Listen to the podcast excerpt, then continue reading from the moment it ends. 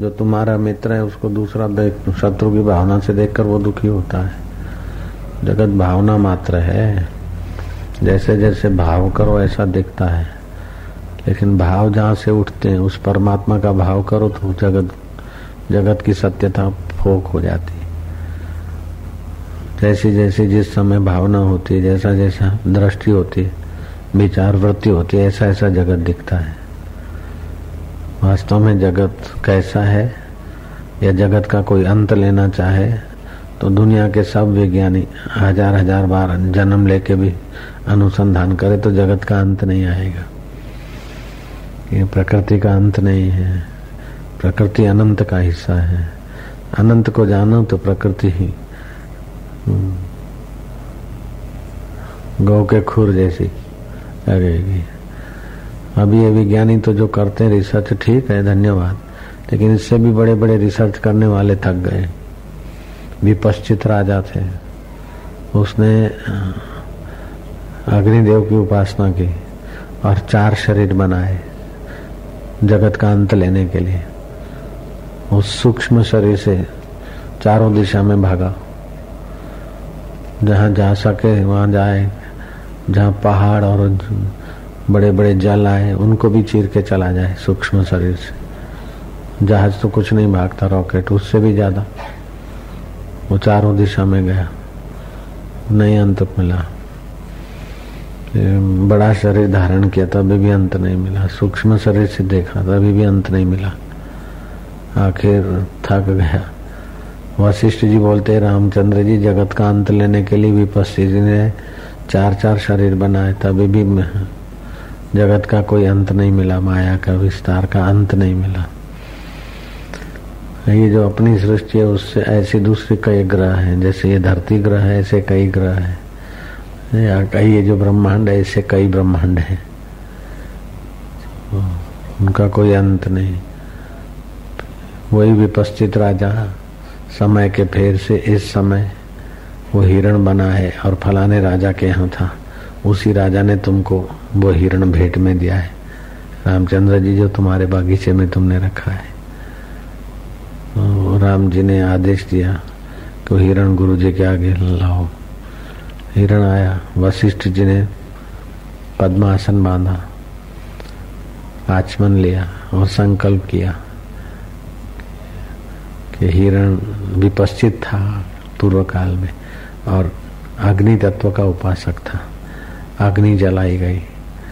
और अग्निदेव को वशिष्ठ ने संकल्प करके कहा कि तुम्हारा भक्त है, इसको पूर्ववत शरीर धारण करने की मदद करो आप।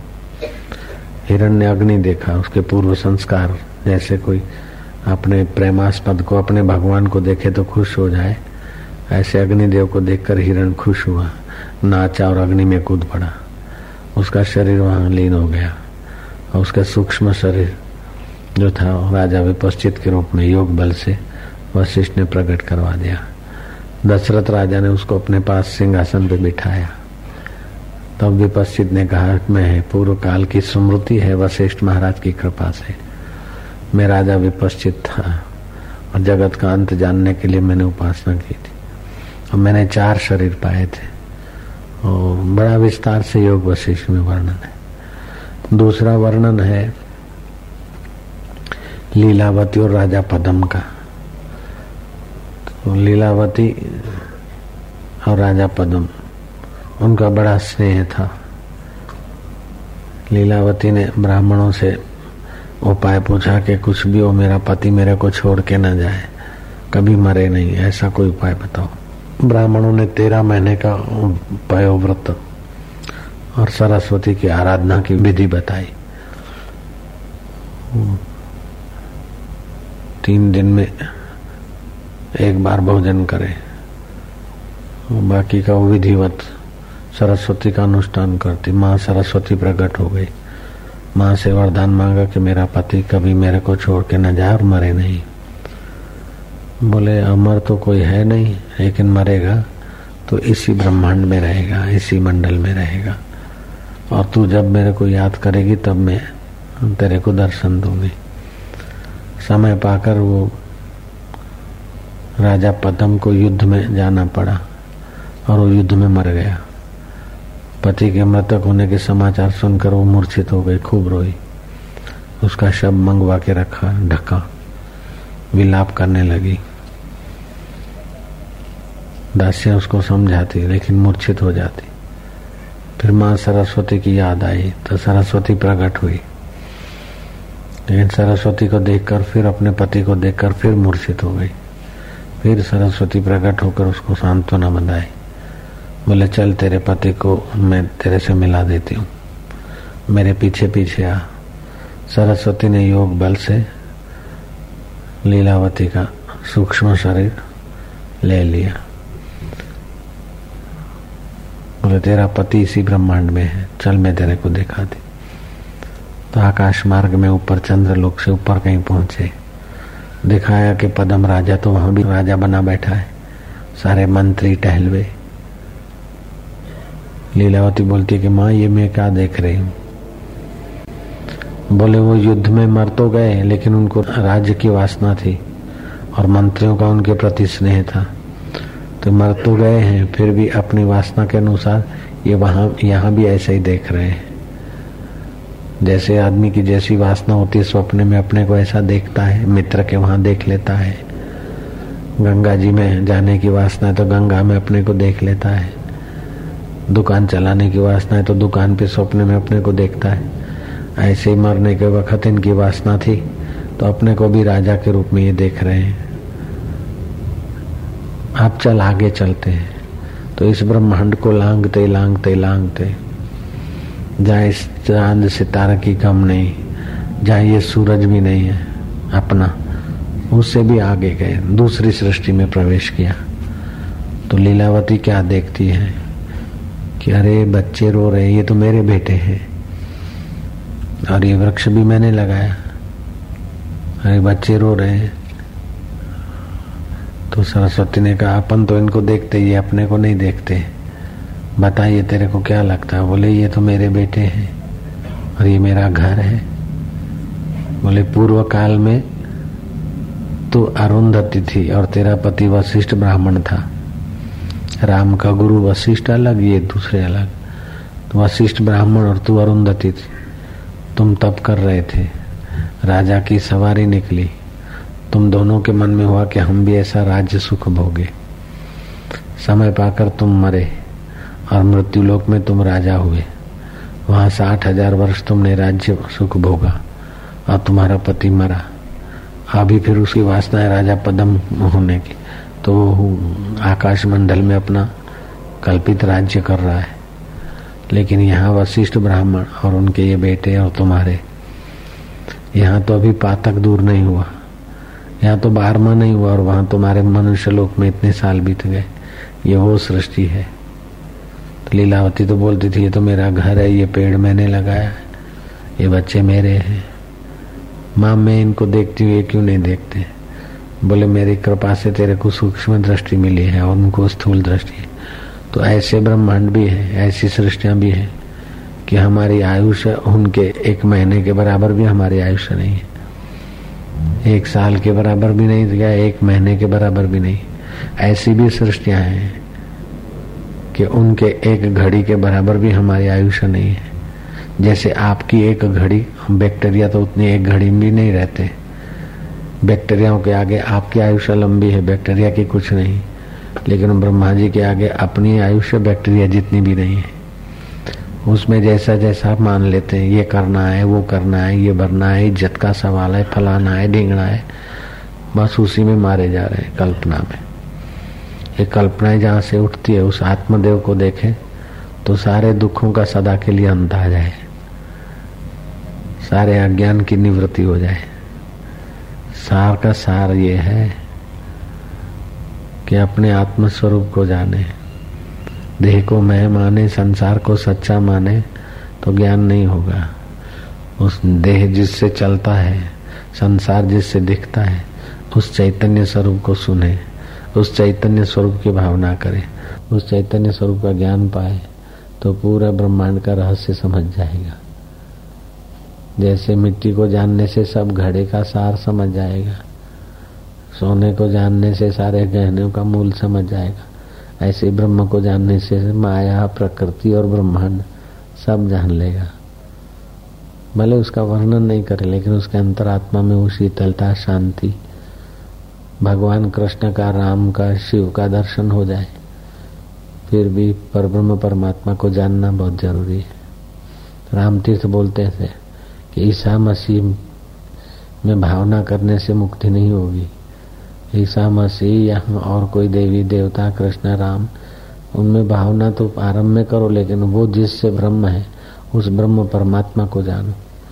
जिससे तुम, मैं उठता है तुम्हारा, मैं मैं मोहन मैं फलाना, मैं जहाँ से उठता है, उसमें सूक्ष्म बुद्धि करो, फिर सूक्ष्मतम, सूक्ष्मतर, फिर सूक्ष्मतम, तब उस ब्रह्म का ज्ञान हो जाएगा। ऐसा जो ब्रह्म ज्ञानी हो, सब कुछ करता, धरता, लेता, देता, हंसता, रोता, दिखता है, फिर भी वो हृदय से कुछ नहीं करता। उसको अपना पूर्णता का बोध है। जैसे बाप बेटे के आगे घोड़ा घोड़ा बन जाता है तो क्या सचमुच घोड़ा थोड़े अपने को मानता है? बाप बेटे के आगे तोतली भाषा बोल देता है, पानी को आई बोल देता है, भोजन को, प्रसाद को मम बोल देता है, पकोड़े को पतोला बोल देता है। बेटे की तुगड़ी भाषा तभी भी बाप की मूल भाषा नहीं गई। मूल भाषा जानता है बाप। ऐसे ही ज्ञानी अपने मूल अनुभव को जानता है। संसारियों के साथ बातचीत में, संसारी व्यवहार में जीता है। लेकिन उसका परम पद अंतरात्मा में ज्यो का त्यों अनुभव होता है। जैसे प्रोफेसर अपने परिवार में, लंबे चौड़े परिवार में एक ही आदमी एमए हो गया, प्रोफेसर हो गया। अपने देहातियों के बीच बैठता उठता है तो देहाती ढंग से, फिर भी उसका प्रोफेसर पना नहीं गया। ऐसे ही संसारियों के बीच ज्ञानी रहता है, फिर भी उसका ज्ञान पना नहीं गया। कृष्ण संसारियों के बीच रहते थे, खाते, पीते हँसते, रोते खेलते, सब करते। राम जी भी सब करते। राजा जनक भी सब करते थे, वशिष्ठ जी भी सब करते थे, कबीर जी भी सब करते थे, फिर भी आकर्ता पद में जो के त्यों थे इसलिए ज्ञानी के विषय में कुछ सोचना या कुछ गांठ बाँध लेना रखता है। नानक जी ने कहा, मत करो वर्णन, हर बेअंत है। क्या जाने वो कैसो रे? ब्रह्म ज्ञानी की गत मत को न बखाने? नानक ब्रह्म ज्ञानी की गत ब्रह्म ज्ञानी जाने। ऐसी मति हो जाती उस ब्रह्मवेता महापुरुष की। फिर चाहे अनलक कहे मनसू तभी भी वही बात है। अथवा कबीर जी के में अव्यक्त है, तभी भी वही बात है। जिनको, जिन पाया, तिन छुपाया। जिसको उस ब्रह्म परमात्मा का बोध हो गया, वो छुपा देते अपने को। फिर भी साधकों के आगे वो छुप नहीं सकते। छुपत नहीं, कछु छुपे छुपाया। जैसे धनाढ़ आदमी धन पाकर छुपा देता है, ऐसे ज्ञानी ज्ञान का अनुभव पाके छुपा देता है, क्योंकि सब लोग समझ नहीं पाएँगे। फिर भी सतपात्र के आगे कभी कभी उसका वो, जैसे भोजन किया तो उसकी ओढ़कार आ जाती, तभी कभी कभी ज्ञानी अपने अनुभव को जरा प्रकट कर लेते हैं। नहीं तो फिर वो भगवान है विठल है, उसकी दया हो गई। होता उन्हीं का आशीर्वाद संकल्प बोले भगवान की दया हुई फलाना ये हुआ ऐसे करके। जैसे अज्ञानी भाषा वापरते, ऐसी करते। कोई कोई ज्ञानवान, ज्ञान को समझने वाला साधक मिलता है तो भी कभी जरा सा अपना खोलते अनुभव। जैसे नेवला अपने अंग कभी कभी निकालता ज़रूरत पड़ती तो तुरंत सा खोल लेता है। ऐसे ही श्री कृष्ण को वसुदेव देव की बोलते कि आप तो साक्षात परात पर ब्रह्म है, घट घटवासी है, आप ये हैं, वो है। कृष्ण बोलते कि ये तो आपकी उदारता है। बाकी रहा ब्रह्म, वो तो आप भी हैं पिताजी, जो ब्रह्म रूप में मैं हूँ तो वही तुम हो, सब है। आप तो ऐसे ही श्रद्धा भाव से बोलते हैं। बाकी तो मैं तो तुम्हारा बेटा हूँ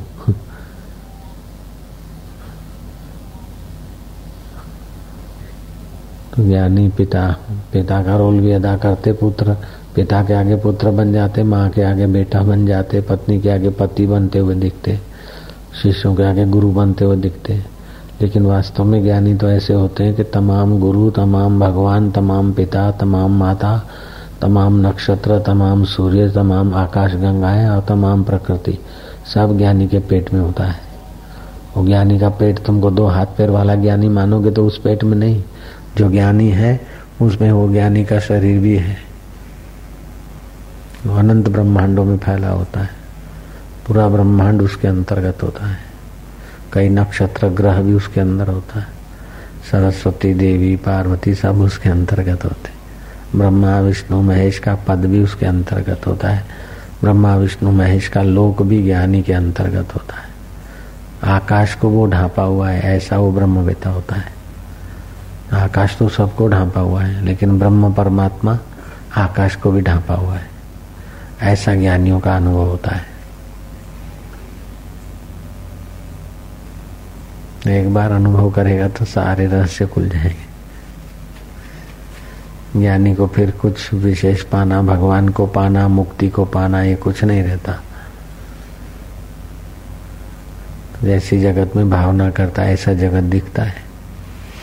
दुख की भावना करता है, इंद्रिय विषय विकारों में फंसता है, दुखाकार वृत्ति पैदा होती है तो अपने को दुखी मानता है, सुखाकार वृत्ति भाव पैदा होता है तो अपने को सुखी मानता है।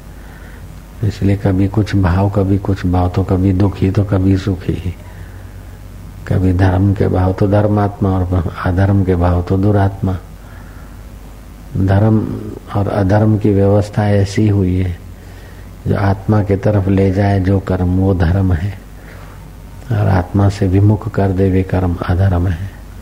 तो अधर्म आसक्ति बढ़ाता है और धर्म आसक्ति मिटाता है। अधर्म देह में अहम बुद्धि लाता है, धर्म आत्मा में अहम प्रत्यय लाता है। धर्म से इंद्रियों पर विजय होती है, अधर्म से इंद्रियों की पराधीनता होती है। जहाँ पराधीनता है, वहाँ दुख होगा, अभी नहीं तो बाद में। और जहाँ विजय है, वो सुख होगा, अभी नहीं तो बाद में। सारे शास्त्रों का मूल ये विषय विकारों में से इंद्रियों पर नियंत्रण करना ये धर्म का रास्ता है। उनके बाहों में बह जाना यह धर्म है। ईश्वर के तरफ़ बढ़ना धर्म है। गौरांग ने तो अपने शिष्यों को बताया कि धरती के सारे वृक्ष हैं, उसका आधार। जैसे सब वृक्षों का आधार धरती है। धरती का आधार जल है। जल का आधार तेज है। तेज का आधार वायु है। वायु का आधार आकाश है। आकाश का आधार महतत्व है। महतत्व का आधार प्रकृति है। और प्रकृति का आधार परमात्मा है। जैसे लील, पानी के ऊपर लील होती ना तो लील का आधार जल है और लील के अंदर भी जल है। ऐसे प्रकृति का आधार परमात्मा है। प्रकृति के अंदर भी परमात्मा है। लील के अंदर छोटे छोटे जंतु होते हैं। लील पानी के आधार से बनी, पानी पानी को ही ढक रही और उसके अंदर छोटे छोटे बैक्टीरिया भी बहुत होते हैं। बैक्टीरियाओं के अंदर भी पानी है। तो पानी से लील बनी, पानी के अंदर लील है, पानी को ढक रही है, उसमें जीवाणु है, बैक्टीरिया है। बैक्टीरिया के अंदर भी जल तत्व है। ऐसे ही ब्रह्म से प्रकृति बनी। प्रकृति से जीव बने और जीवों के अंदर भी वही ब्रह्म है, जैसे बैक्टीरियों के अंदर पानी ऐसे ही ब्रह्म प्राणी मात्र के अंदर है। तो जो अपने को ज्ञानी मानता है और जगत को भी सच्चा मानता है, उसको ज्ञान नहीं हुआ। अपने को ज्ञानी मानता और जगत को पृथक मानता है, उसको भी ज्ञान नहीं हुआ। जब आत्मज्ञान होगा तो जगत ब्रह्म रूप हो जाएगा।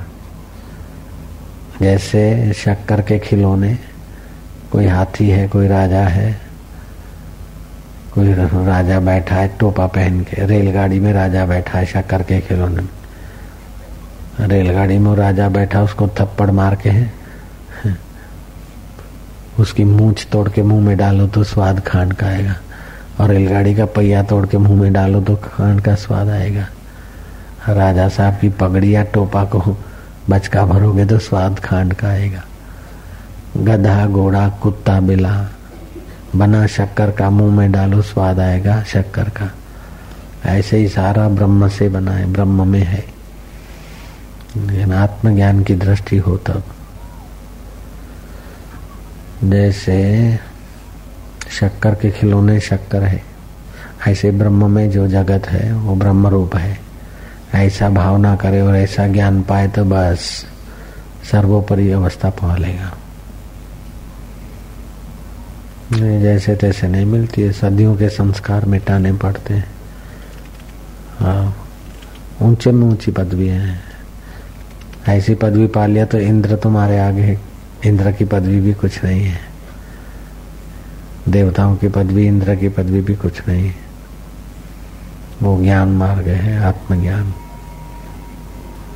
पहले तो कई रातियाँ, कई दिन ऐसे बीतते थे इसी मस्ती में। अब तो प्रवृत्ति प्रवृत्ति हो गई तो मैं क्या थोड़ी निवृत्ति भी लो।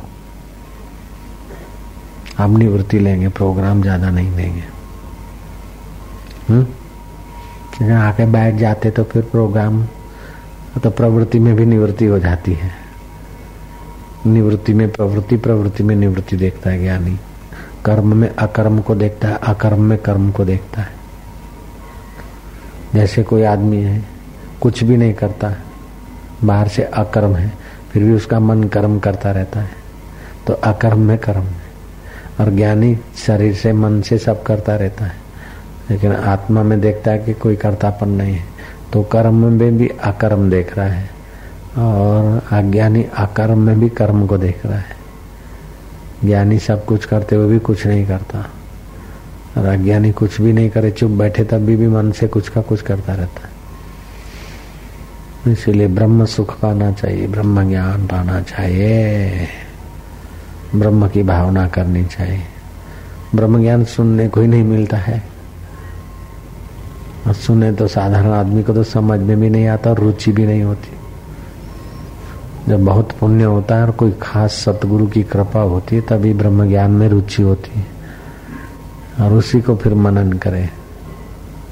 अभी जो सुना है ना तो एकांत में चला जाए। जितनी देर सुना उससे दस गुनी देर उसी में बैठे।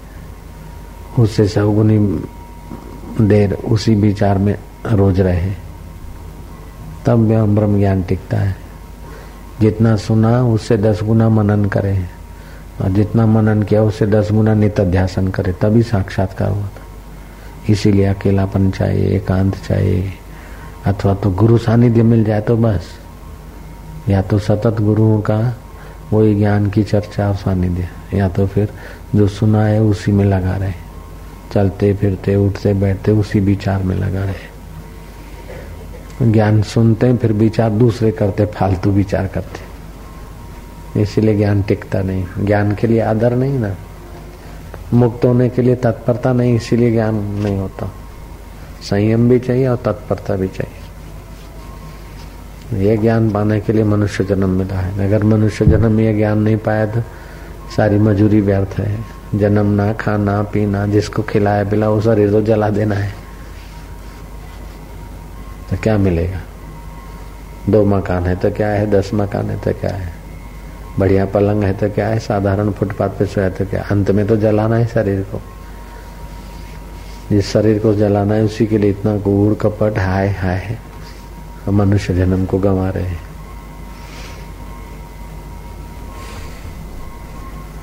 बहुत ऊँची बात है तो। ये तो सुनना भी आश्चर्य श्रोता कुशलोश्च वक्ता इस ब्रह्म ज्ञान को सुनने वाला श्रोता भी आश्चर्यकारक है। वक्ता भी महाकुशल यमराज वक्ता हुए और नचिकेता श्रोता बने। यमराज बोलते राज्य मांग ले। बोले, राज्य भोगूँगा तो अंत में तो छोड़ना पड़ेगा। छोटा राज्य होगा तो दूसरे राजा दबाएँगे, दुखी होऊँगा। बोले, बड़ा राज देंगे, दूसरा राजा तुमको नहीं दबाए। बोले, बड़ा राज्य मिल गया तो फिर क्या है? रानियों का स्वभाव अच्छा नहीं होगा तभी भी दुख होगा। बोले, रानियाँ भी अच्छी मिलेगी। बोले, बेटा नहीं होगा तभी भी दुख होगा। बोले, बेटा भी होगा। बोले, बेटे होंगे और बेटे बदमाश हो गए तभी भी दुख होगा। बोले, बेटे भी अच्छे होंगे, चलो ऐसा वरदान देता हूँ। बोले, अच्छे बेटे हुए, लेकिन उनको अच्छी बहुएँ नहीं मिली, तभी भी दुख होगा। बोले, बहुएँ भी अच्छी मिलेगी, चलो। बोले तो मैं बीमार हो जाऊँगा, तब भी दुख होगा। बोले, तुम भी निरोग रहोगे, ऐसा वरदान ले लो। बोले, मैं निरोग रहूँगा, बेटे, बेटियाँ, बहुएँ, सब अच्छी रहेगी। और फिर एकाएक मर गया तो फिर वो भटकना पड़ेगा। बोले, एकाएक नहीं मरोगे, सौ साल तुम राज्य भोगोगे। बोले, दस, पाँच साल कुर्सी मिलती है, यहाँ कोई चीज़ मिलती है तो छूटती है तो परेशानी होती है। तो सौ साल जो राज्य भोगूँगा, फिर मरूँगा तो कितनी परेशानी होगी? कितनी आसक्ति मिलेगी छः बारह महीने वाला मित्र टूटता है तब भी दुख होता है।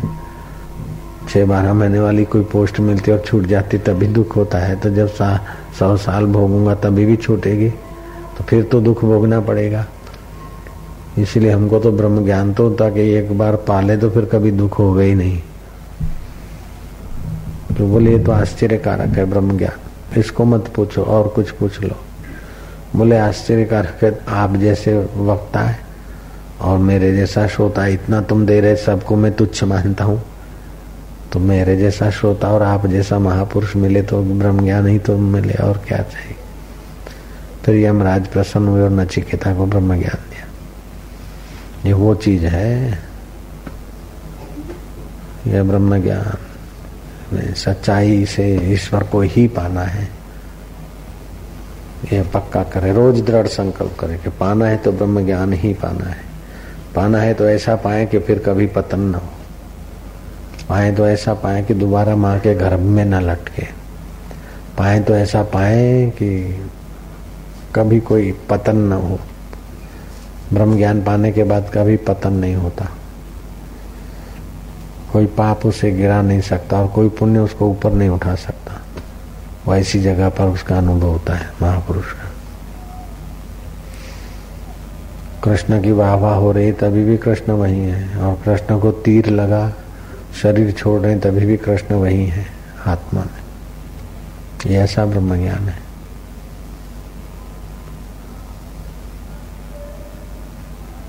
रोता, चीखता हुआ आदमी शरीर हाय हाय करके शरीर छोड़ता है ज्ञानी, तभी भी अंदर में उसको वही शांति। है और ये कठिन भी नहीं है। केवल इसकी प्यास जग जाए। अपने घर की चीज़ है। दूसरा जो कुछ मिलेगा सब छूट जाएगा। चाहे नौकरी मिली, प्रमोशन मिला, है, ये मिला, वो मिला, सब छोड़ के ही मरना पड़ेगा। कितना भी पैसा मिल जाए, कितना भी कुछ मिल जाए। जैसे बच्चा है ना, लॉलीपॉप, चॉकलेट, ये चीज़ें भाग अपने को भागशाली मान लेता है।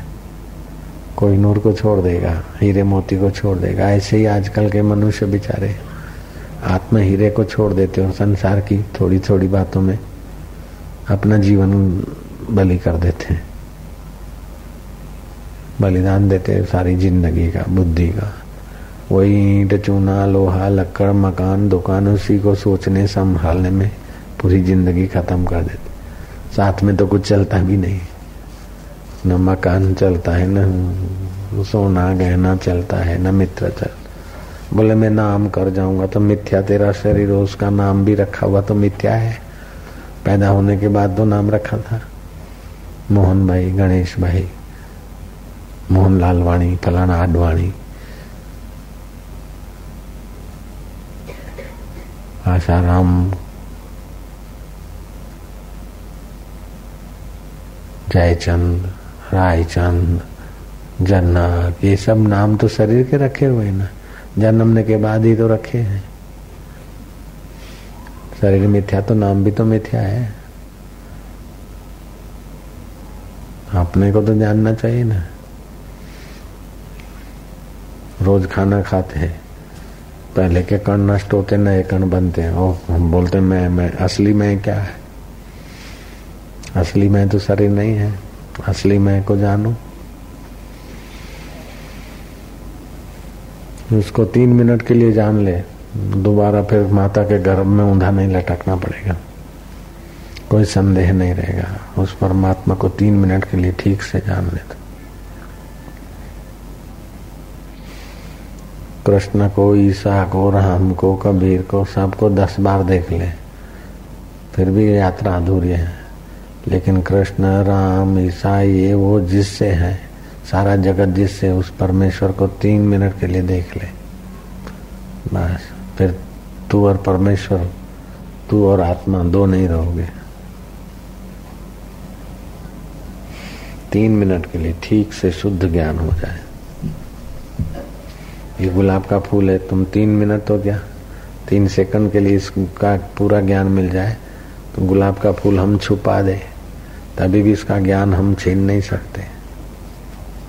इसकी तुम्हें विस्मृति हो सकती है, आदर्शन हो सकता है, लेकिन इस गुलाब का अज्ञान नहीं होगा इस फूल का। ऐसे ही परमात्मा गुलाब तो नष्ट हो जाता है, परमात्मा थोड़े नष्ट होता है। एक बार परमात्मा का ज्ञान हो जाए, फिर उसका अज्ञान नहीं होता।